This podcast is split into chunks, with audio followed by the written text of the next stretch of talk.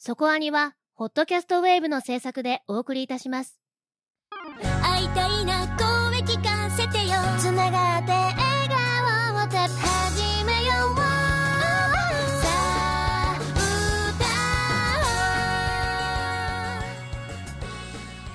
ディープじゃなくそこそこアニメを語るラジオそこアニそこに新年明けましておめでとうございます。おめでとうございます本年もそこアニをよろしくお願いいたします。よろしくお願いいたします。我々17年目にはい。入っておりますけれども、その間にいろんなことはありながらもいつも通り続けていくということを常に大事にやっておりますので今回も、えー通常通り予定通りの最終回特集をやりたいと思います。今日の特集は2023年秋アニメ最終回特集です。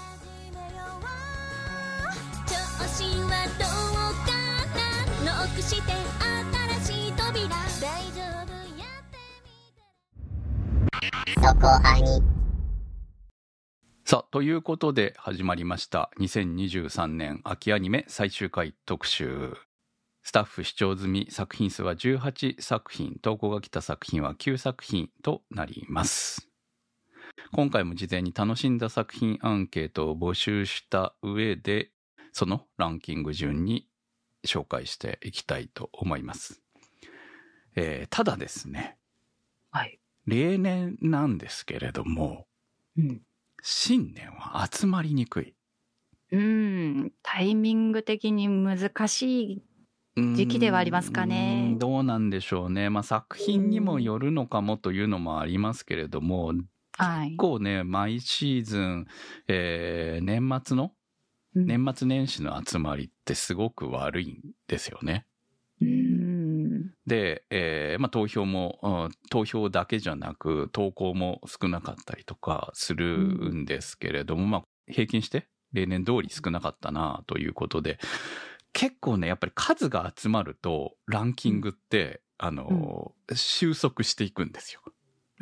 なんとなくああこう、はいこの流れわかるなみたいなところになっていくんですけれども、まあ、うん今回は結構、えー厳しい中、まあ、それでもなんとか数字が出たのかなという感じになりました。はい。まあ、まずそこを言った上で、その中でも、今回の秋アニメとして、第1位は納得の票だったかなと思います。第1位、オーバーテイク。エンダーさんからのコメントです。原作なし、オリジナル作品でここまで仕上げられた内容は共感に値すると思います。年若いドライバーたちの成長を親世代の大人が見守る姿は見ていて清々しかった。レースシーンもドライバー目線とは別のアニメならではのドローン撮影のような映像で見ていてワクワクが止まりませんでした。このような作品がもっと見たいと思わせる内容でした。はい、ありがとうございます。クリスマスにお届けしたクリスマスにプレゼントしたい今年のアニメ特集で、えーアニメ評論家の藤津亮太さんも紹介してくださったオーバーテイク。はい、まあ文句なしのう1位ん、だったかなと。とてもとてもいい作品でしたはい。あのーまあどんなに良かったかっていう話は多分このタイミングで話すよりも、あの特集を聞いてもらった方がうんあの結構リアルタイムに最終回を迎えた興奮の上で私もお話ししてますので、それを聞いていただいた方がいいかなという気持ちはありますが。はい。いやあの何がいいってオリジナル作品でワンクールの中でやりきったっていうことだと思うんですよね。今期結構ランキングの中を見ても2期とかうん。続きものが入ってるんですよ、やはり。であとは原作がある。うん。でそういう中でオリジナルの、えー企画でしかもワンクールという短い尺の中で、うん。えーえーしかも F4 というこうあまりメジャーじゃないスポーツモータースポーツを題材として、こんなに面白く物語を描けたっていうところは素晴らしいと思いますんで。あの物語の途中からずっと胸が締め付けられるような苦しさがあるんですけどやっぱり最終回にはななんだかみんなキャラクターそれぞれからエールをもらえるようなすごい感動的なお話だったなと思うのでぜひ見てほしいなと思います。すね、はい、あのー、いつ見ても大丈夫だしそのワンクールの尺が短く感じるような、うん。まあ、彼らの今後も見たいよねって思えるえー、まあ、青春群像劇としても、スポーツ、モータースポーツものとしても非常によくできているし、えー、そうですね。だからまあ、震災のトラウマという部分でも、はい、まさに今見てほしい作品、今、まだ今は違うかもしれないですけど。うんうん、いや、今でも全然いいと思います。その部分に対しても、その数年後に意味を持つことになるんじゃないのかなというところも感じます。はい。あのー、ちょうどね、今期に関しては、あと MF ゴーストがありましたので、はい、えー、まあ、種類は本当にどちらも違うモータースポーツものなんですけれども、うんうん、えー、まあ、どちらも、はい。面白い作品だった。まあ、MF コーストに関してはあくまでもイニシャル D の後続作品であるっていうのが前提とはなりますが、えー、種類は違うけど、モータースポーツの、えー、こう重なる部分の面白さみたいなものも感じられたのが、今回のオーバーテイク、いいタイミングでの2種類の作品があったっていうところなのかなっていうのも改めて思いましたね。第2位、影の実力者になりたくて、セカンドシーズン。同率第2位、最果てのパラディン、鉄サビの山の王。影実は、我々ずっと推してますよね。まあ、はい、ゲラゲラ楽しめる貴重な。そうですね。もうあの、次は劇場が決まっているということで。はい、まあ、あの、セカンドシーズン結構ね、あのスタートは私はちょっと分かりづらいなっていう感じの部分もありはしたんですけれども、こう、エピソードごとに楽しめる良さがあるかなと思いますね。まあ、毎回毎回ネタ的にも楽しいし、あ、こういうのは確かに好きですねっていう中二をくすぐってくるってところも、まあ相変わらずよくできてたなとは思うんですけど。はい。いや、ローズ先輩ちょっとかわいそうすぎんか？いや、まあまあまあね、ローズ先輩良かったですね、今、今回は。まあ、かわい、かわいそうですよ。本当に。かわいそうだよ。本当にかわいそうだよ。はい。はいまあ確かにね、全然思っていることと実際起こってることは違いますからね。うん、そう。まあそういう意味では今期のヒロインはローズ先輩そうですね。だったかなとは思いますけど、まあ正直、ね、主人公からするとどうでもいいことですからね まあ、その場その場で適当に楽しんでるだけやからな。はい、遊んでるだけですもんね。うん。そのあたり、まあ主人公の倫理観はぶっ壊れてるのは最初からなんでね。そうですね。現代にいた時から傍観スレイヤーだったもんなって。はあ、いやでもね、それが、えー、いや、い、一期のファーストシーズンのオープニングから現代に来るのかなみたいなことを言ってましたね。言ってました。あの衣装も出てこねえなって言ってましたよね。そうなんですよね。っていう話をしてて。いや、でも今の流れから、現代ものにはならないよね、と。うん。思っていたら、まさかまさかの最終回ですよ。そうですね。まあ、現代ものになったって言っていいのかどうか。あれが現代なのかっていう意味では全然現代っぽくない、すごくアシュラな現代ですけどね。そうですね。まあ、1話でね、一期1話で聞いた声は聞こえたなっていう。そうですね。予告を見て、あれ？と思っていたら、あ、繋がるんだっていう。つなげるんだ。つながるんだっていうか、そう、つなげるんだですよね。そう、強引、強引な感じですそ。そこの話やるんですか、はあ、そうですか？それ劇場版なんだ、みたいなね。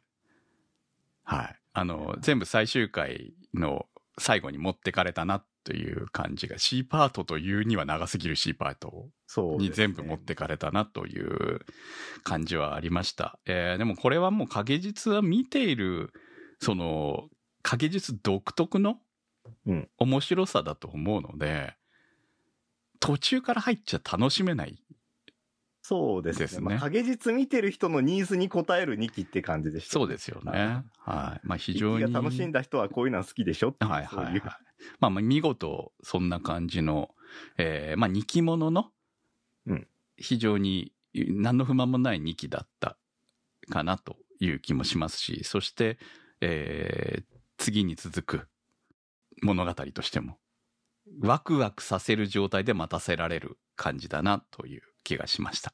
まあ納得のは良かったですね。うん、いいかなという気がしますね。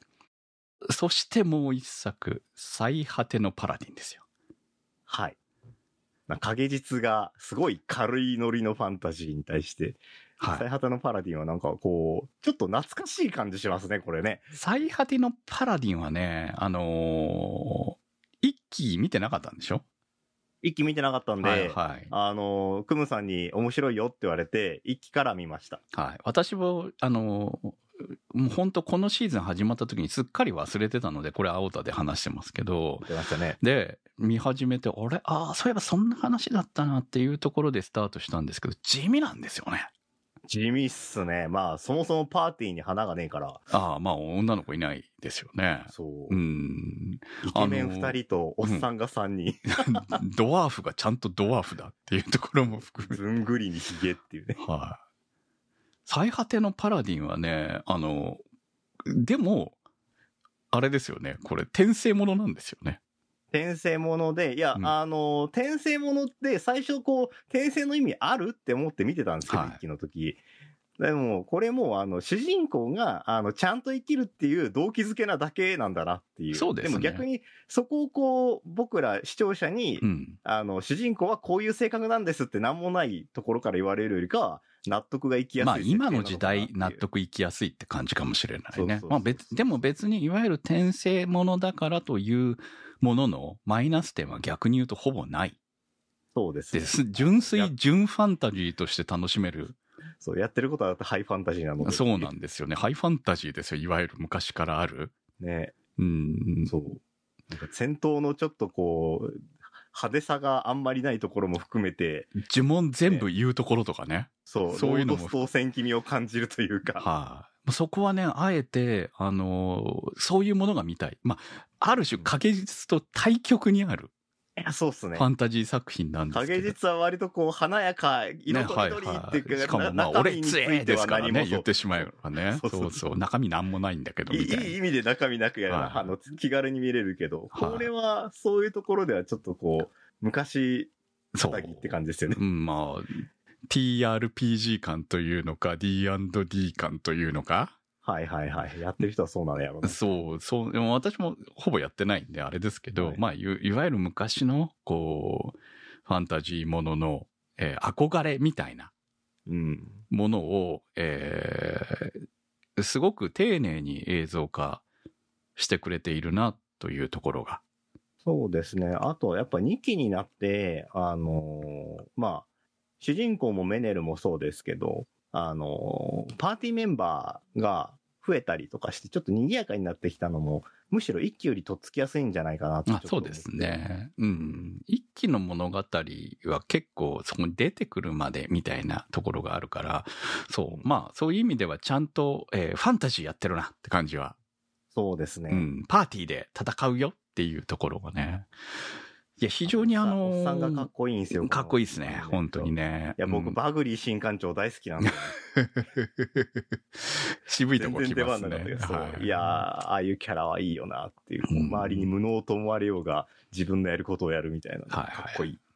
まあそういう、こう、あのー今期それほど話題にはなってないと思うんですけど、でも、あのー順当な2位だと思いますよ、私は。そうですよここに入ってくる丁寧だったしね。そう。ちょっとね、暗いですけどね。。ちょっとね、暗かった。そうそう。このちょっと、あの、陰鬱とした感じも、うんあの、なんか、その、ロードスとか、あっち系の。雰囲気あるなって思って、俺はむしろ懐かしい。まあ、そういうところも含めて、あの、このもの、作品の、あの、魅力になっているんじゃないかなと思いますので、えー、多分ね、ハマる人はいっぱいいると思うんですよ。気づいて見てない人が、気づかなくて見てない人がいっぱいいるんじゃないかと思うんで、えー、ぜひ見てほしい作品です。まだ物語は続くと思いますんで、ぜひやってほしいね。3期やってくんねえかな。うん第4位、右とダリ。更年期中二病さんからのコメントです。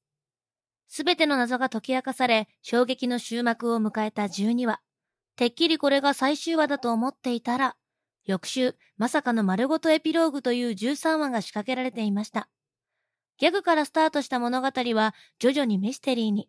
終盤はサイコスリラーに展開した今作ですが、最後でこんなに流されてしまうとは。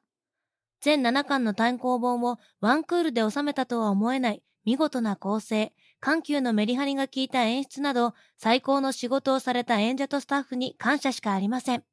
残念なのは、同時期に話題作が多すぎて埋もれてしまったこと。放送時にはあまり注目されなかった傑作作品ってマイクール必ずありますよね。この右とダリも後になってじわじわと口コミが広がって再放送でブレイクする作品になるかもしれません。はい、ありがとうございます。結構まさかな展開の作品だったなと思ってます。青田楽器にうんこんな最終回を迎えるとは思ってなかったから、うん。まあもちろんミステリー？本うん。だから、まあまあそういう展開にはなるのかなとは思ってたんだけど、まあシュール逆作品だからさ、そうそうそう。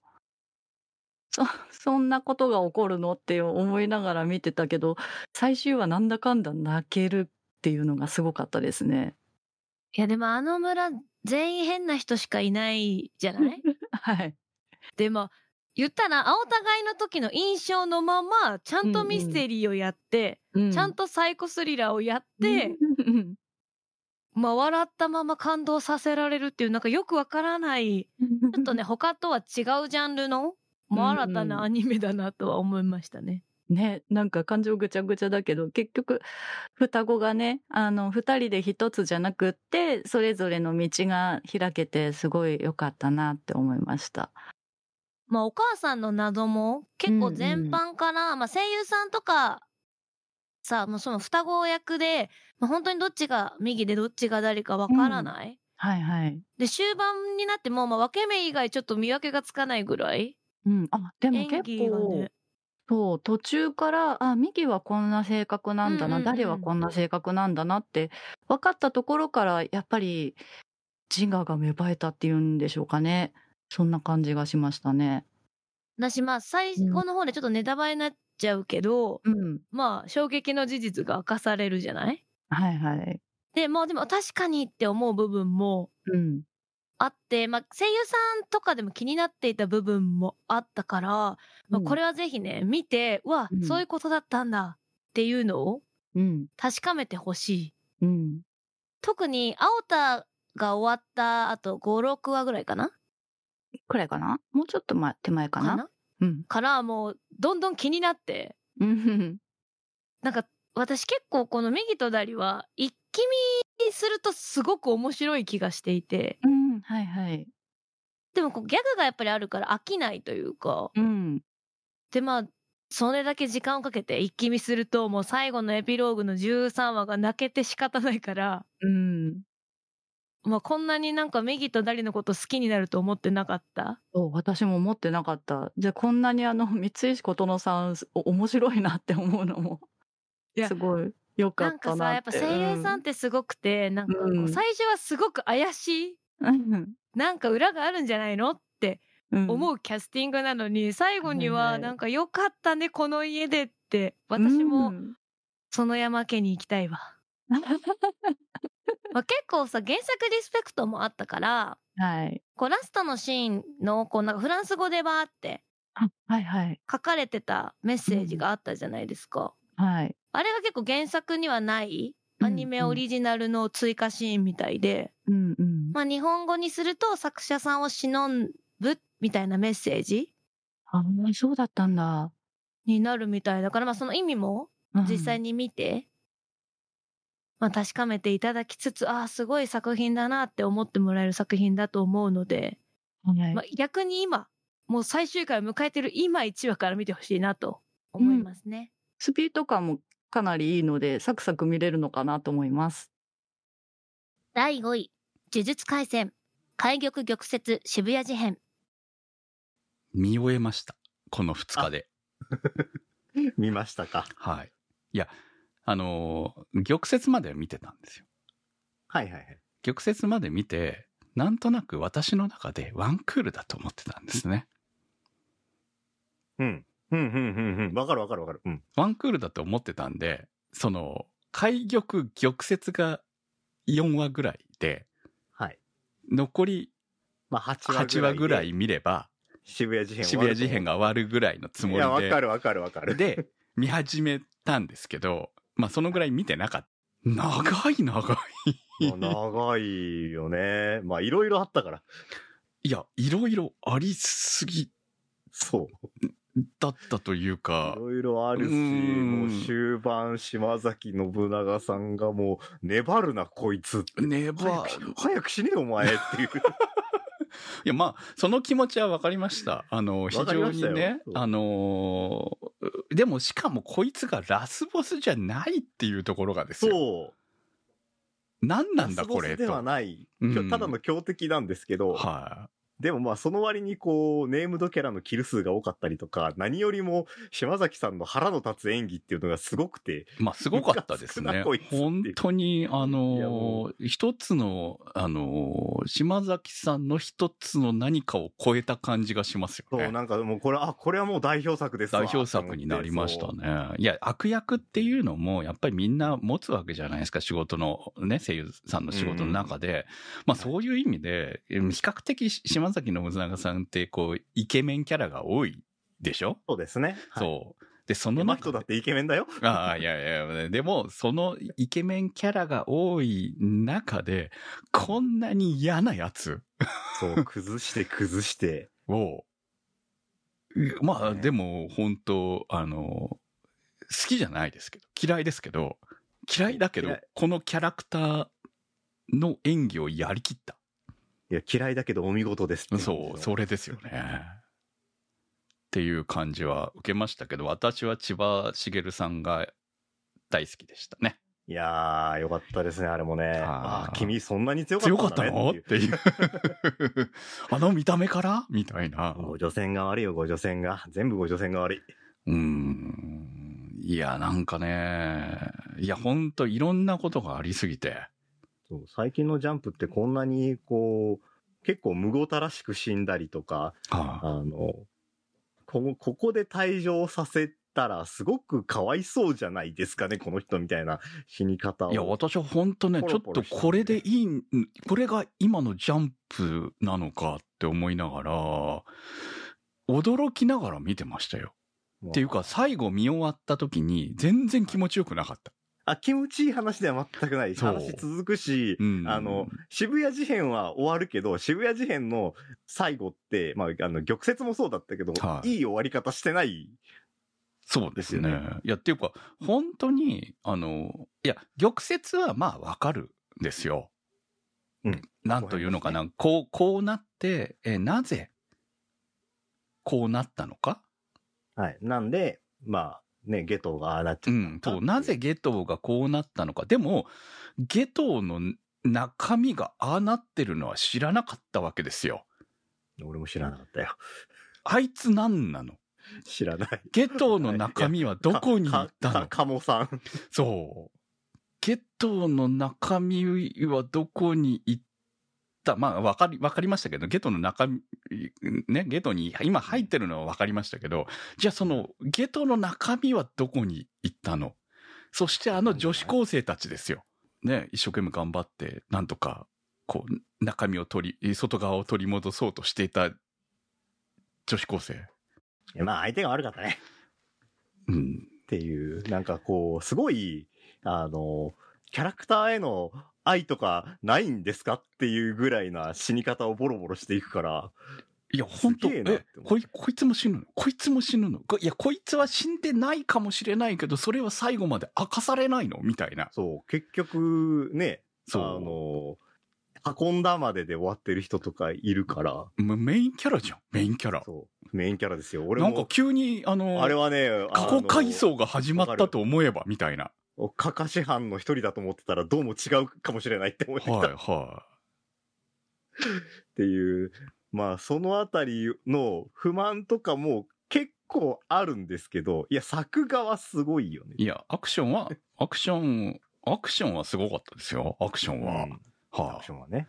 アクションはすごかった。アクアクションと芝居はすごかったんですけど、は話が、あの、情けがなさすぎて、い。まあ、話の情けもなかったし、物語のつながりとかの、なんていうの、ストーリーが、あら、めっちゃと飛んでるっていうか、まあ、あっちこっちで戦ってるから仕方ないよね。これはね。うんあっちこっちで戦ってるから仕方ないんだけれども、こう、見せ場見せ場、もうこれもアニメーションって言えばそうなんですよ。うん。という意味ではす、すごかった。そでも物語を見せるという意味では、あれこれでいいの？っていうようう。まあ、そうな。ですね。ちょっと回想多いなとか、そう。あの、め、めいめいさんがゲトウと戦い出した後何にも描写がなくてああなってたりとかうして、ん、なんかそのあたりちょっとこう、もうちょっと、親切である必要はないのかもしれないけど、視聴者が納得できるうつながりになってて欲しかったなという、なんか勢いでやりましたみたいな、まあ、そうそね。だからの、、テンアニメだポの良さはと置いてかれそうになるそう感なんですよね。ね。だから原作はどうなんだろうなとか思っちゃううん部分はありました。まあでもアニメとしての凄さは感じましたよね、やっぱりね。凄さは感じたし、うん。だからまあこの呪術廻戦という原作、えー漫画そのものが、の通りを、そのまあよりアニメとして映えできる、アニメ映えとして作り上げたのがこれであれば、まあ、正しいのかもしれないけど、原作を知らずにこれだけで入ってしまった側とすると、いや、一体何があったんでしょう、日本、みたいな、そんな感じ。もうちょっと気持ちよくさせてもらえへんかな、みたいな。そうですいね一。期はまだちょっとあったじゃないですか。ありました、ありました。ひどい話もあったけどうんね、まあ、まだ全然。で、映画のゼロも、うん、まあ、ひどい話もあったけど、まあ、うんまあ、納得。かっこいいところもあって、うんちゃんと終わったし、みたいなうんね。だから、あれなんじゃないですか、スター・ウォーズの帝国の逆襲的な。ああ、そうですね。あの、そう、こうやられるターンだったのかなって、ちょっと。でもほら、最後見よ、最後にさ、最後に気持ちよく、若干でも気持ちよく終わらせてくれればいいのに、そうですか？っていう。ね、待ってましたがあったけど、はいその人の発言がちょっとっていう。まあね、ああなるほど、こうつながるんですねっていう感じで、えー終わると。そう。いや、でもまあ僕はその、毎週毎週、真人がうん早く死なねえかなって思って、毎回毎回イラつきながら見てたんで、すげえ楽しいんだよ、これはっていう。ああ、最後。ね、週刊漫画を読んでいるかのように、あ、今週もこいつ知らなかった、クソーってなって見てたますね。うん。いやー、ほんとね。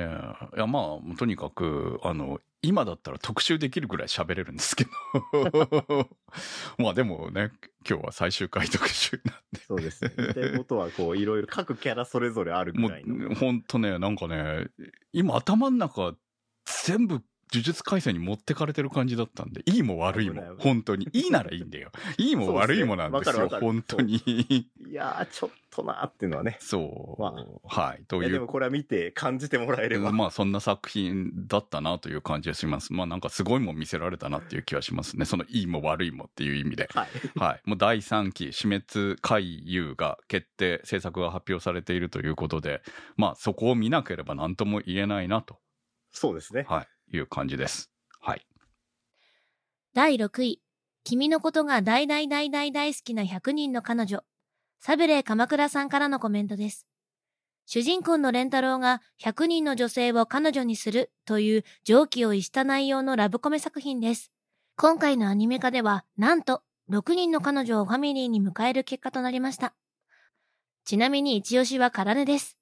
個人的には6話の水着会のような典型的ハーレムラブコメ展開も非常に好みなのですが、やはり終盤の母理会は彼女の母親をファミリーに迎えるというクレイジーな内容の上、ギャグも空根のツッコミもキレッキレで最高でした。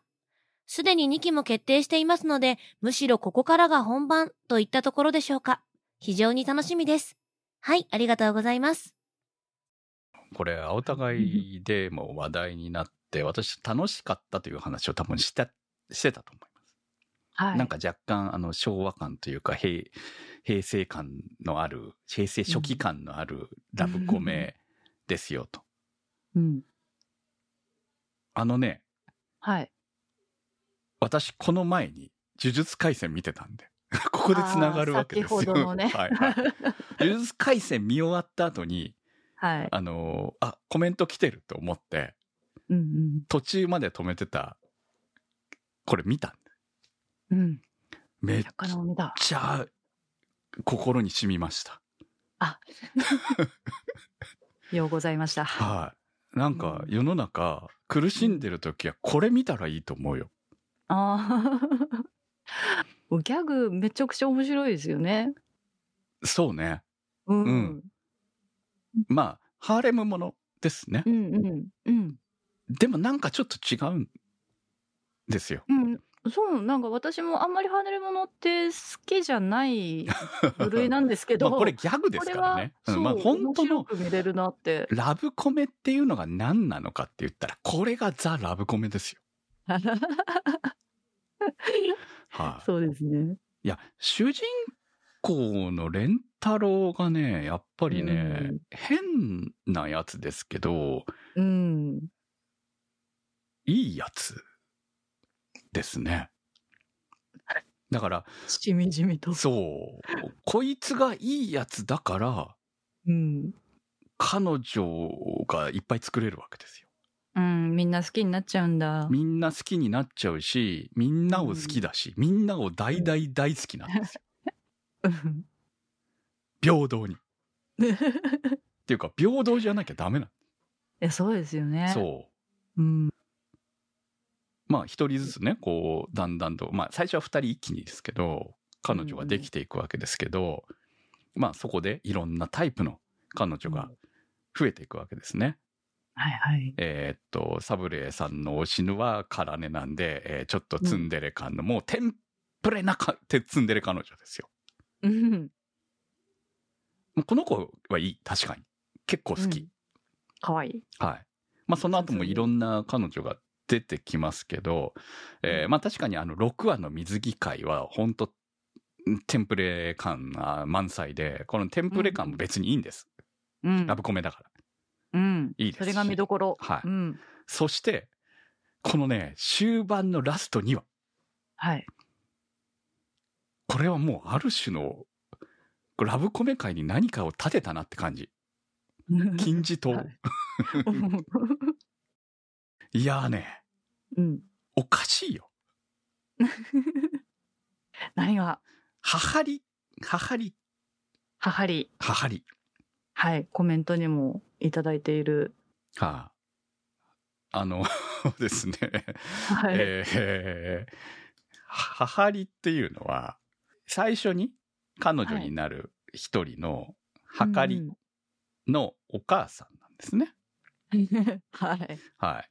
お母さん。はいはい。花園家って大金持ちなんですけど、おー。はいでも、あのー大金持ちの そのお母さうん。んが母りなんですが、はい。おー母りも彼女にしちゃう。お母さん。お母さんも彼女の一人になっちゃう。おかしいでしょおかしい。おかしいけど、見てたら納得するんだよ。は納得できるかな？納得できるんだよ。うんこれがね、これがね、普通は絶対納得できないって思うんですよ。うん。絶対普通は納得できないんだけど、うん。でも、見たら納得するし、おう母りの元旦那でもう亡くなって自爆霊になっている、うんえー石田も成仏するぐらいですから。ほら、もう面白そうでしょ？面白そう。いやね、なんかね、すごいもん見せられた感じがしました、私は。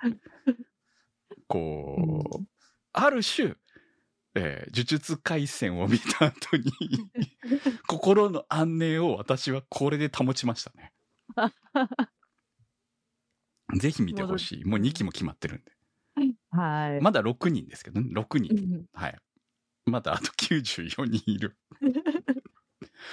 いや、ね、そこまではさすがに無理だと思うんですけど、2期であと何人、まあ、あの、エンディングでね、あの、うん。し次の彼女候補たちがポロパラって見えたような気もするんで、うんはい。私の2期は、あの、ちゃんと毎週見ていきますよ。これは、はい楽しみですね。特集するかもしれない。第7位、16ビットセンセーション、アナザーレイヤー。ヒヒさんからのコメントです。16ビットパソコンのキューパチを実際に使っていた私は、ピポッという起動音に懐かしさを感じながら見ていました。秋葉原の様子などよく再現されていたと思います。ノスタルジーですね。最初は2023年から1990年頃にタイムリープした主人公、コノハのドタバタな様子を描くのかなと思っていましたが、ちょっと違っていました。タイムリープで改変されてしまった秋葉原を元のように戻すのは、コノハが情熱で作り上げられたゲームだったというストーリーから、ゲームを作るには情熱が最も必要だというストレートなメッセージの作品だったように思います。AI にないのは熱という点、とても納得できました。もう少し、コノハとマモルの恋愛要素があれば楽しめたかなという気もしますが、このあたりは続編を楽しみにしましょう。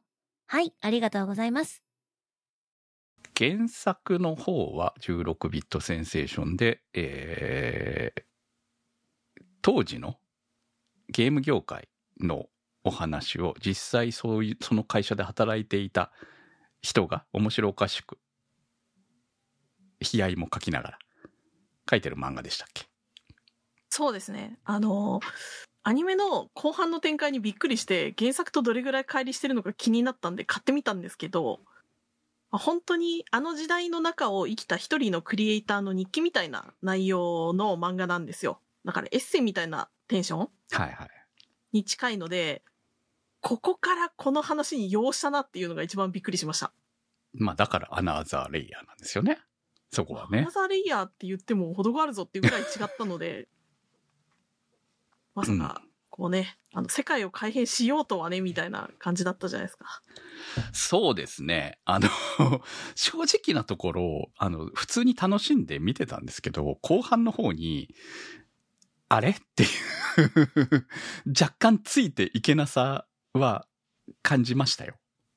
中盤からジャンル変わったなって感じですもね。そうんですねね。うん。まあ、あの、ワンクールの物語として考えて、なんかやっぱり派手さを求めちゃったのかなっていう感じはあるし、まあ、ある種秋葉原を舞台にしたといえば、こう、下着という名作があるわけじゃないですか。まあ、タイムリープを入れた物語として、まあ、作中でも話題出てましたけども、まあ、だから、それを考えると、あの、やっぱ、あれはもう、歴史があるし、たくさんね、映像もゲームもいろんなものがあった上での作品ではあるわけなんで、そこにはなれないわけですよね。うん。なんか、そういうのも込みのうんパロディなのかなっていう気がでそう、そうですね。そう感じたんですけどね、確かに。ラジカンに鉄塔がみたいなネタが入ってきたりとかするのも、まあ、下着のパロディじゃなはいいですか。はいはいはい。まあ本当に、その、こういう世界を取り巻いていたものっていうのをうん。書きたいっていうのと、その、クリエイターが何を考えてるのかっていうことをすごくこう強く反映した作品だなと思うので、後半が特にそうだなとは思うんですけど、その、お話の整合性取るとかよりも、やっぱりその、どういう熱量でこの人たちはものを作ってるんだろうとか、その、私、青互いの時に多分、こう、この葉が結構ワナビーな感じじゃないかみたいなことを言ったような気がするんですね。その、本当だったら会社に入って自分でその場所を変えるんじゃなくて、過去に安易に、その、一番栄えてた時代に行けばいいじゃないみたいな解決を取るっていうのはどうなのかなみたいなことを言ったような気がするんはいですけど。それに対する回答はあったかなっていうのがあって、私すごい木の葉のことを好きになったんですね。その、この場所で作りたいものがあるっていう熱意があって、もう会社が塞いでやべえっていう状況になった時に、私が10億を稼ぐっていうことを自分で言ったじゃないですか。これはね、やっぱちょっとプロだなって、彼女はプロになったんだなって思いました。その自分の仕事に責任を取るし、自分が儲けを出すから、みんな支えてほしいっていうっていうのすごい覚悟がいることだし、まあ会社であるといいことだなっていう感じがしたので、すごく彼女がクリエイターとして、一つ向けた感じがしたっていうのがすごく好きだったかなっていう気がします。現代に戻ってきた時も、もう元の会社でもいいから、とにかく私はゲームが作りたいんだって言ってたのが、なんか、どこかじゃないとできないから、みたいなことを言わなくなったっていう時点ですごくいいなって思ったので、もうそれが見れただけで私は結構この作品が好きでした。まあ、タイムリープを繰り返すことで彼女が、えーそのゲームクリエイターとしての成長を果たしたということですよね。うんうん。一緒に頑張りたい仲間が見つかったし、その中で自分が作るものの楽しさみたいなのも見つけられたっていう。はいまあ最初の会社じゃできなかったことだから、確かに。はい。まあ、人妻喫茶かなんかになってましたからね。まあ、あんな断罪でいいのかみたいな感じありますけど。はい。えー、まあ、この葉と守の恋愛要素があればって、あれは恋愛要素があるんじゃないかと思いますけどね。最後の感じからいくと、あの二人の関係。は。なんかその、うんそれが本当に恋愛なのかわかんないですけど、守くんとこのはちゃんは離れられねえだろうなっていう感じがするので、はいはなんか気がついたら結婚してましたとか、事実婚ですみたいな感じになりそうな、えー二人の、えーつながりだったのかなっていう。守くんが養齢ってやんないと、この葉死んじゃうから多分。あの年齢差大丈夫かなって思ってましたけどね、ちょっとね。まあ、まあでもあの二人のね、距離を考えればねっていう感じはね、もうずっとね、そのうんタイムリープしながらの二人の関係を考えれば、えー実際の年齢以上の関係があったなと、つながりがあったなと思いますからね。まあ非常に納得なんじゃないかと思います。まああのー私世代からしても、あの非常に懐かしいものがたくさん出た作品だったかなと思います。そうですね。原作と合わせて、この美少女ゲームの歴史みたいなのに触れるっていう意味でもすごく意味のある作品だったなと思うので、えアニメ化してよかったんじゃないかなって本当に思いました。第8位、進撃の巨人、ザ・ファイナルシーズン完結編後編。私、途中で止まってるんですよ。まあ、こちらの進撃の巨人の、まあ、第1期はい。のシーズン1のアニメ化が2013年の4月からはい。なんですね。なんでだからね、なんか10ね、年。どこまで見てるのかがわからないんですよ、も 一応紹介しておくと、2017年に第2期が始まって、2018年に第3期。う。うん、で、まあファイナルシーズンは2020年から始まって、まあ、こ、ここからもう3年かかってるわけなんですけど、はまあ、長かったですよね。い。なんかね、途中まで見て、こもう耐えきれなくて原作を読み始めたんですね。うんうんうんで、原作でここまでは読んでるという記憶はあるんですうん。よ。うんただ、そこをアニメで見た記憶がないんですよね。だから、どこから戻っていいのかがよくわからないまま、うんえー非常に話題になってたファイナルシーズンをついに見損ねたまま私は終わってるんですけれども。いや、やっぱりでも10年かけた作品うん。というだけあって、もうもう完結編の前後編の放送を見たときは、もうなんか、私まで、ああ、終わった、みたいな気持ちになりましたし、まあやっぱり10年同じキャラクターを、こんなまあ壮絶な人生を、こう演じるっていうことはなかなかないですし、まあ NHK の方で100カメっていうこう裏側、アテレコの裏側とかを、まあ放送する番組も見させていただいたんですけど、そちらでもまだ最終話でもこうエレンという人間がどういう風なこうリアクションというか反応するのかっていうもう葛藤があるくらい最後までキャラクターがわからない作品だったんだなっていうのも感じましたね。エレンがね、結局途中から、あの、いわゆる主人公、味方側っていう言い方したらあれだけれども、じゃなくなりますもんね。うん独特の立ち位置なになっていくからね、確かにね。そう。で、まあ、あの、この作品って結局、こういう世界だと思っていたものが一気に変わっちゃうじゃないですか。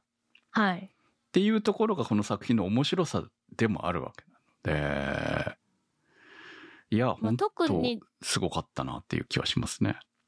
特にまあ原作アニメもまあもちろん原作通りに進んでいくので、まあ前半というか最初の方は、まあ敵っていうのが巨人という敵がいた中で始まって、それが敵が実は敵じゃないみたいな展開になっていて、どっちが悪いかわからなくなっていくっていうのもすごく深い作品ですし、こう、まあエレンという人間も、それこそさっきクムさんが言ってたみたいに、ちょっと変わっていくというか、人が変わったぐらい違う人になってしまうなっていうのはすごく感じていたんですけど、この完結編まで見ると、あ、人間ってこう、どういう、まあ、どちらの観点で見ていいか悪いか置いておいて、まあ、根源にあるのは誰かに対する愛が何かこう、戦う理由になるんだなっていうのが、まあ、50年かけて壮大に描かれたなっていう印象ですね。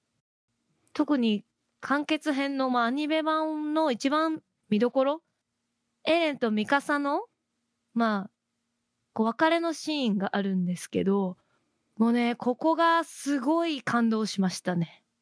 まあ、これが究極の愛なのかなっていうぐらい、こう、極めたなっていうのもありますし、ここのシーンも何回も撮り直してたりとか、してたのも、まあ、裏側を見て感じられた部分でもあって、まあ、それで一言一言、たった一言に泣かされるみたいなシーンが、もうこの後編にはすごい詰まっていて、まあ、今のアニメってすごいこだわってるんだなっていうのも分かりましたし、まあ、原作をもし読んでる方がいれば、ちょっとアニメは長いので、まあ、例えば原作を読んで、前後編、完結編の前後編だけでも見るだけでも、やっぱりこの進撃の巨人の凄さっていうのもわかると思いますし、まあ、時間がある方は、10年ある長いシーズンにはなるんですけど、やっぱ1話からもう一度見返していただいても楽しめるというか、考えさせられる作品だなと思いました。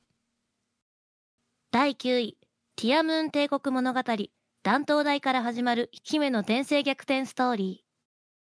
私この作品原作から大好きなので、はい。キリがいいところまでだとここまででアニメ化するんだろうなって期待していたんですけど、うん。すごく見たいところを見せてくれた感じで嬉しいアニメ化でした。なんか思っていたよりも、最初のこうギャグ展開というか、うんうん。から、ちゃんと国のことを考えていく展開になっていくじゃないですか。周りがね、周りが。まあでも、なんだろう。ちゃんとこう、国のことも考えている部分もありつつ、まあ自分がありきではあるんですけど、まあこの自分ファーストの部分が、どんどん可愛らしく見えてくるのが、この作品の面白さですよね。そうなんですよね。本人としては大したこと考えてないのに、周りがいい風に解釈してくれるっていう、ある種の掛け違いギャグみたいな感じなんですけど、うんうんうんそれでもやっぱりこう、根っこの部分がブレてないというか、最後はみんなの幸せのために頑張りたいっていう一年で頑張っていた結果、こう結果的に周りを救うことになるっていうお話でもあるので、まあ、ですし、ミーヤも結構最初の部分から変わっていっているというか、周りを好きになっているっていうのもあって、まあちょっと自分ファーストなんだけど、誰かその自分が好きな人に対しての優先度が上がっていくっていうのも、まあ、こう、ミーヤを好きになる理由？というか。そうですよね。その、こう、このタイプの作品ってめちゃくちゃ聖人君主みたいなタイプの主人公もいると思うんですけど、すごいこう、等身大な感じがするというか、まあ、まず自分の好きな人から幸せになればいいかな。で、その人の幸せのためなら、まあ、結果的に国を救うことになってもいいかな、みたいな行動原理なのが、もう先に国救ってやろうみたいな感じじゃないところがね、いいなって思います。うん国を救えば結果的に私が救われるから頑張るみたいなところ。まあでもこういう作品ってその、そのタマさんがおっしゃったみたいに、こう、国を救うぞって言われても、なんでこの人はそんなに国が大事なんだろうっていうところを、まあやらないというか、まあそこが主軸じゃない作品が多い中で、こう、ミーヤって最初はやっぱり自分ファーストなので、国というよりは自分なところからスタートして、そこから徐々に国というか周りを好きになることによって国が大事っていう考え方になるっていうのはすごく納得ができる部分でもありますし、まあもちろん他の国との関係性とかもすごく好意的にやっぱり平和がいいなって思える作品うん。ではあったので、まあどこでこう平和が崩れるかわからないなっていうのもちょっと考えたりしながら、まあ二人の恋をちょっと応援したいなっていうアベルとミーヤが可愛いなっていう最終的には。そうですね。あの二人が、その、歴史の通りに結婚するのか？みたいな いやでも久しぶりにあんなこう純粋な松岡くんを見たので。確かに、あんな爽やかでキラキラしてて、もう一生懸命頑張る爽やかみたいな感じなの珍しいなと思ってちょっとクスッときましたね。まあいろいろキャラクターもね魅力的なので、まあそういう部分もギャグがあって見やすい部分もありますので、まあ続きもちょっと気になるので、ぜひ2期が作られたらなと思っております。2気があったね期もしアニメ化するなら、はい。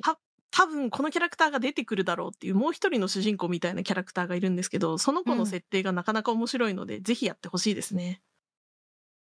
続きまして、仙外となります。ゆずきさんちの4兄弟、ミッシェルさんからのコメントです。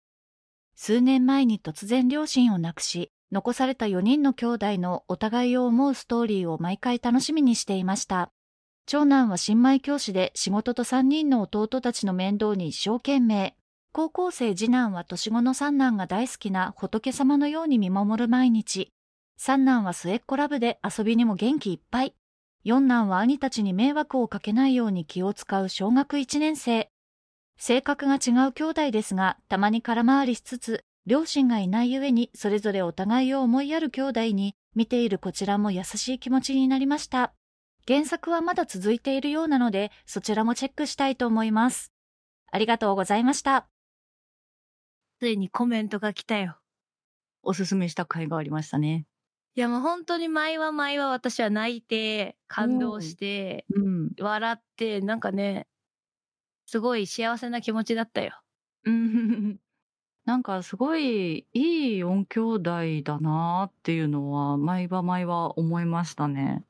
結構さ、こう、こ本当にそのコメントでもありましたけど、キャラクターの性格がバラバラはいはいはい。なので、まあどこかしらに自分と近しいところだったりとかがうん、あるんじゃないかなっていうのもあって、まあなんか憎めないというか、まあ兄弟ってこういうもんだよなとか家族ってこういうものだよなっていうのもありますし、まあなんか自分が子供だった頃もちょっと思い出して、こんなことあったなっていう風な感覚もありました。特に港を見てると、あの、思春期特有の、なんかなん、なんで、なんでダメなのみたいなところがよく描けてて、ああ、わかる。すごいもどかしい気持ちもあるよねっていうのをね、なんか、親目線じゃないけど、大人になったなって私がね、うん思いながら見、見てるところもありました。結構さ、こう、うんショートで1話で終わったりとか、まあ2、3話だったりでも終わるじゃない？こう、ストーリーが。はい。まあそれも見やすいなと思ってて、賞を取るだけあって、うんうん。すごく、こう、誰かに寄り添った作品だなと思いましたね。ウマ娘プリティダービーシーズン3宇宙さんからのコメントです。アニメ3期はモブウマ娘が多く登場し、特に最終回有馬記念2着のクイーンズリングがモデルのモブが、北ちゃんシュバチと共にウイニングライブをする場面は二人に見劣りしない作画ですごかったです。ありがとうございました。まあ基本的にやってることは、1期、2期、3期、テーマは変われど、やってることは変わらない安定したシーズン3だったんですけど、2期が怪我からの復活とかだったんですけど、まあ今回は、北ちゃんのね、あの、全盛期を過ぎてどうするみたいな話が結構見てて、辛い、うん。いたたまれないい仕うね方。ないですよね、やはりね。そそうれはね、実際のリアル馬でもね、そうなわけなので、そうあるわけですあるわけですからね。っていうところ、それでも、でも今自分がやれることを、あの、応援してくれた人のためにやるとか、やっぱそういう姿は美しいですよね。そうね、ゲームの中だとね、全然やっぱりほら、全盛期とか関係なく戦えるわけですからね、言ってしまえばね。そうですねはいあくまでもこの、馬娘プリティダービーで、馬娘の方ではね。そうですね。そう。でもアニメとして考えると、そうはいかなくなる。時代の違う馬たち、馬娘たちが同じにいるわけだからね。そうですね。まあ、はいスピカ現役少なすぎでは問題出てきましたけど。はい。まあね、その、最初にね、こう、使えるキャラクターたちみみたいなものもあったからね、名前がね。そうそうそうそう はいはい。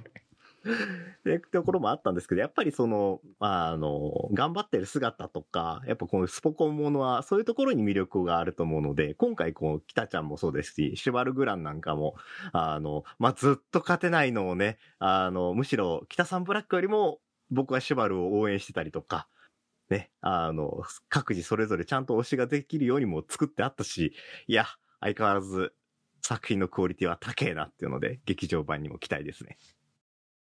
魔法使いの嫁シーズン2フェビさんからのコメントです。第1部で魔法使いアリエスに弟子として、また嫁として迎えられたチセが対等なパートナーとして自立を始め、魔法学校に入学するところから第2部が始まりました。本当に丁寧に丁寧に丁寧に作られていて、何度見ても素敵でうっとりしてしまいます。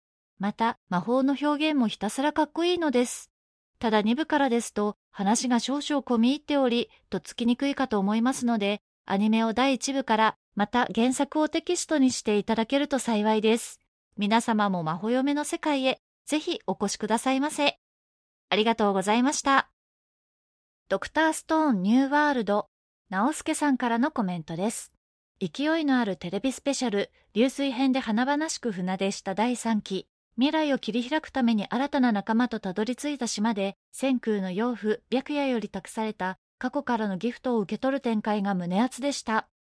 メンバー全員に胸のすく見せ場があり、そんな活躍の連鎖で復活液無限生産マシーンと石化装置を手に入れる。昨今流行りの理不尽展開とは無縁の終始痛快で気持ちのいいジャンプ作品です。そして最終22話の放送後に発表された第4期制作決定のお知らせ。力強く層の厚い原作、ファンの方々、双方の思いを受け止め、作品の魅力を最大限に生かすアニメを作り続けてくださったスタッフ陣、声優陣、皆様のおかげでこの大好きな作品のおしまいをアニメでも見届けることができそうです。ドクターストーンを見つけて好きになってくれた過去の自分を全力で褒めつつ、続きを待ちたいと思います。ありがとうございました。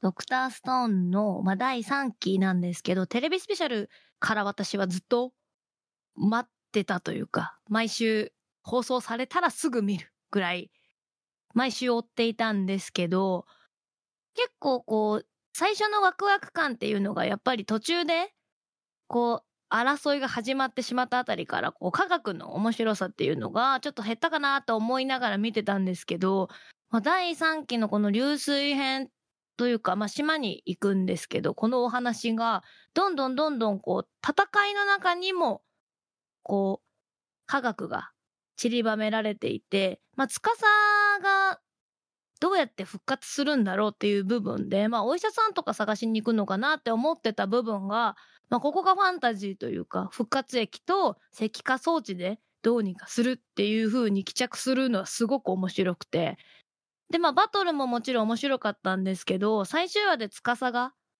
復活したりとか、まあ、この先の展開をこう期待させるような終わり方っていうのも、もうずっと第3期はワクワクさせてくれる展開だったので、まあ、結構間が空いてしまったので、第1期、第2期から見てないなっていう方がいたら、ぜひもうちょうどいいところで今終わって、次を待つ感じにはなっているので、ぜひまとめてこのタイミングで見ていただけたらなと思います。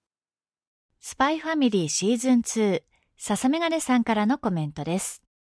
世界観やそれぞれの登場人物など、スパイファミリーの物語への解像度がシーズン1で十分に高まった後での今回の第2期でしたので、序盤からロイドたち仮初めの家族が織りなすドタバタな喜劇がアクセル全開で繰り広げられていたのが本当に楽しかったです。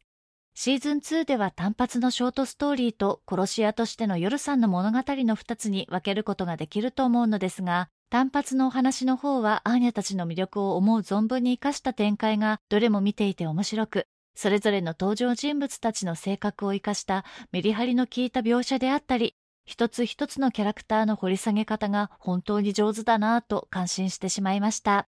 笑いあり、ハラハラドキドキあり、最後にはジーンとさせられるボンド大活躍のミッション37は最高でしたね。そしてシーズン1ではそこまで掘り下げられなかった殺し屋夜としての姿。スパイファミリーは人が死ぬ物語であるのだと再確認するとともに、殺し屋としての夜さんが強調されるほど、ロイドたちとの仮初めの家族の関係の終わりみたいなものも感じてしまい、ただかっこいいだけでは終わらない、今後の展開のいいスパイスになるような素晴らしいお話だと思いました。変わらないフォージャー家にまた会えることを願って、シーズン3がいつか放送されるのを楽しみにしております。ありがとうございました。年末、最後、大晦日に、劇場版スパイファミリーコードファイト特集をやりました。はい。まあ、その中でも話題が出ましたよね。シーズン2のお話もちょうど終わったタイミングだったのでやりました。笹メガネさんにもコメントをいただいた通り、このシーズン2の面白さというのは、まあ、あの、1から続く、えー各キャラクターの面白さでもありましたけれども、まあ、それだけじゃなく、その、ね、殺し屋夜ですよね。うん。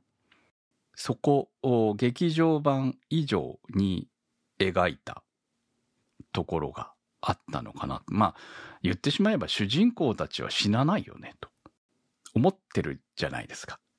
そうですね。まあ実際、あの、どんな危機になっても死ぬことはない。まあ死んじゃ終わっちゃうからね。スパイファミリーとしては。ー、ね、だからま母あ、そうですね、ないと思ってはいるけれども、まあ結構、シーズン2の豪華客船編は、うん。かなりやばい状況に追い込まれていく。まあ本当に多人数に弱いんだなと。うん。まあひ1対1ならどんな敵が来ても大抵勝てるわけですよね。いやね、本当あのー劇場版の特集の時にも話しましたけど、どうこの物語の中で、えーファミリーとして一つの共通の敵に向かうのかが、えー面白さの一つになると思うけれども、なかなかそうは描けない。バレちゃうから。うん。ファミリー崩壊につながるからという部分の辛さを、えーテレビシリーズの中でも描いていたなという感じが。まあその分、あの、劇場版の方はもう少し優しく作られてたかなという気はするわけですけどね。はい。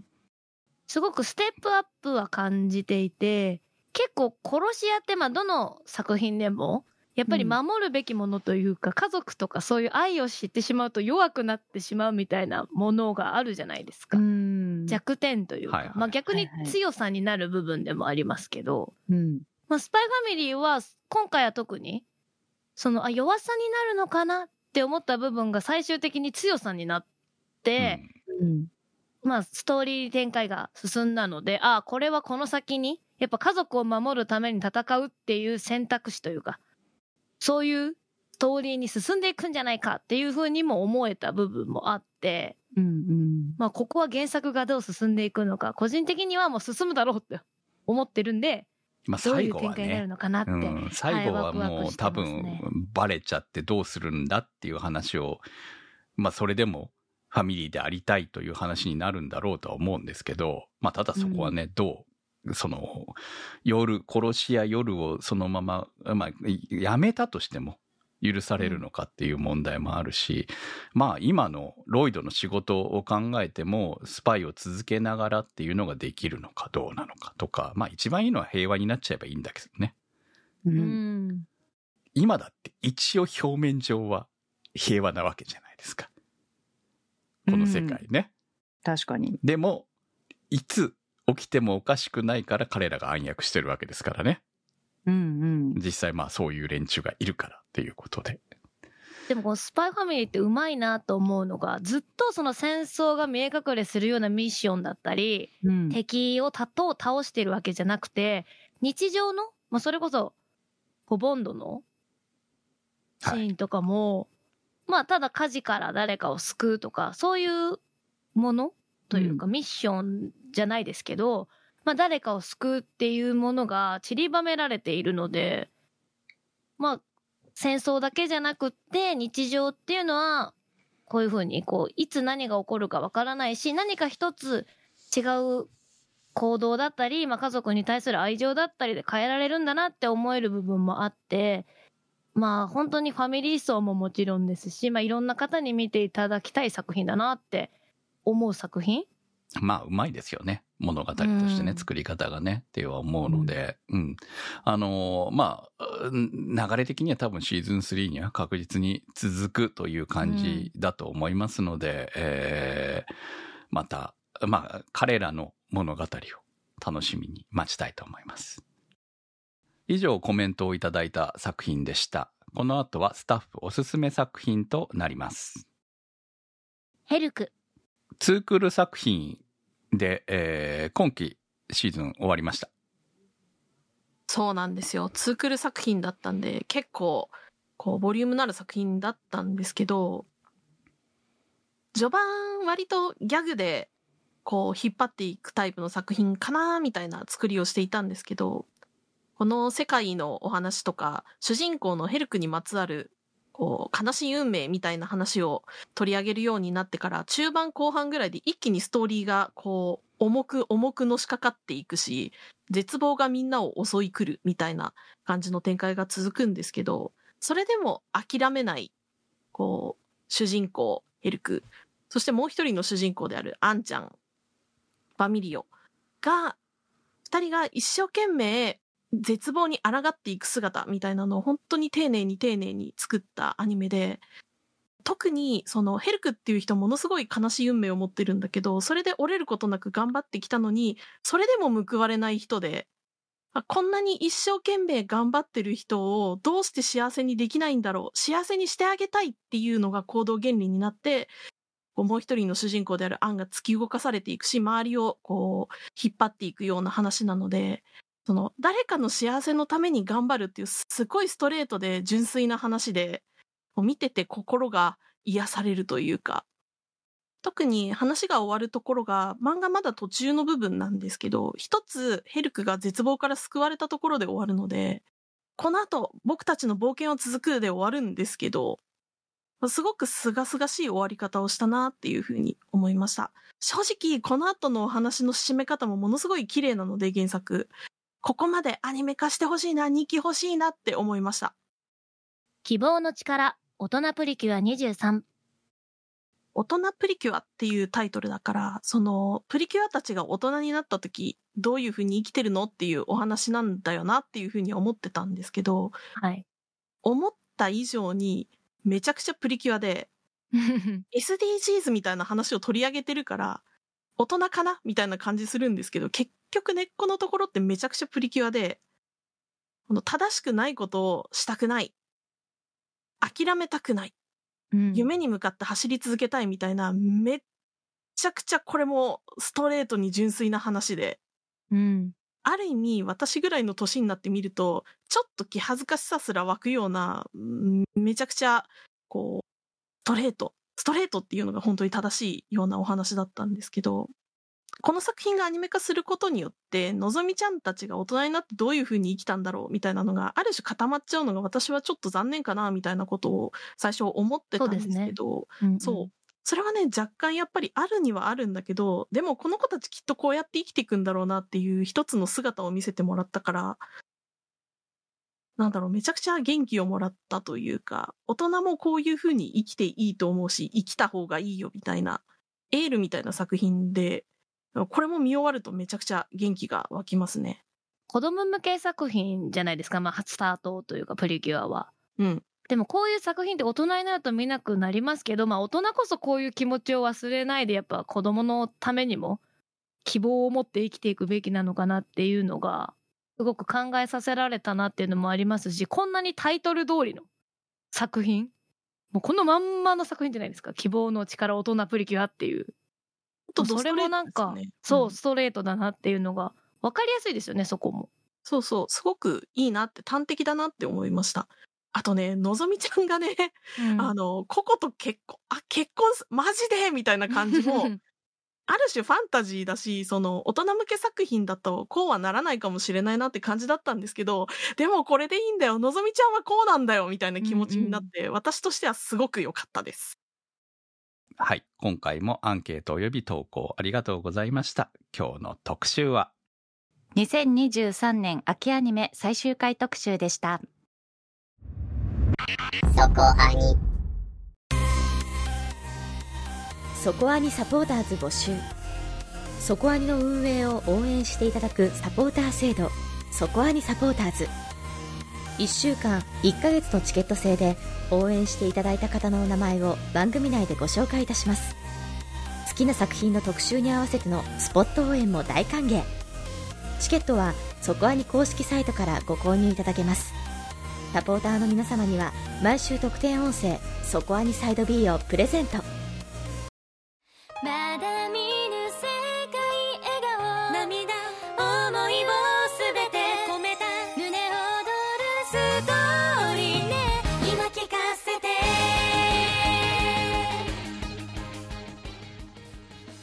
お送りしてまいりました。そこアニです。コメントの方は結構来た感じですね。こうやってみるとね、はいありがとうございます。はありがとうございました、うん。はい、でどうしてもこう、うん。ツークールものうん。が多かったのかなという感じもありますし、うん。はい。であとやっぱり、えー今期も続いてる作品も多いですから。うん。であとまああのーすでに、え2期が決定とか、えーまだえー放送時期は未定だけれどもえー制作決定とか結構出てるので、はいまあ、これから楽しめる作品も多いんじゃないかと思います。はい、そして、えーもうすでに新番組もたくさん始まっておりますね。はいえー我々も切り替えていきたいと思います。ということでですね来週の特集なんですが年末話題になって特集するかどうか悩んでいたんですけれども、えー急遽特集することに決めました。来週の特集は？映画「窓際のトットちゃん」特集です。はい。えーやはりどうしても特集した方がいいだろうと。はい。えーかなりね評判そうですよね。評判い。いので、まああと特集したら見に行くっていうところもあって私自身がね特集するため、見るために特集しようというところもありましたので、えー来週特集したいと思います。皆さんの感想をお待ちしております。もうね劇場、え1日1本とかいう感じにはなってますけれどもまだ続いてますのでよかったらこれを機に見に行って、えー見てない人は見に行っていただければと思います。投稿の宛先は？そこアニ .com まで投稿募集からお待ちしております2023年秋アニメ最終回特集は立ち切れ線香さん青梅財団さんマキさん B さんニワッチさんゆきさん常新さん福さんメガネ属性ノットイコール負け属性さんたけさんすいすいさんキキさんニコニャンさん更年期中二病さんひらめさん直輔さんのサポートにてお送りいたしました。サポーターの皆様には毎週アフタートークそこアニサイド B をお届けいたします。今週もサポートありがとうございました。それではまた来週お会いいたしましょう。お相手は私くむと。タマと。小宮明人。米林明子と。宇宙世紀仮面でした。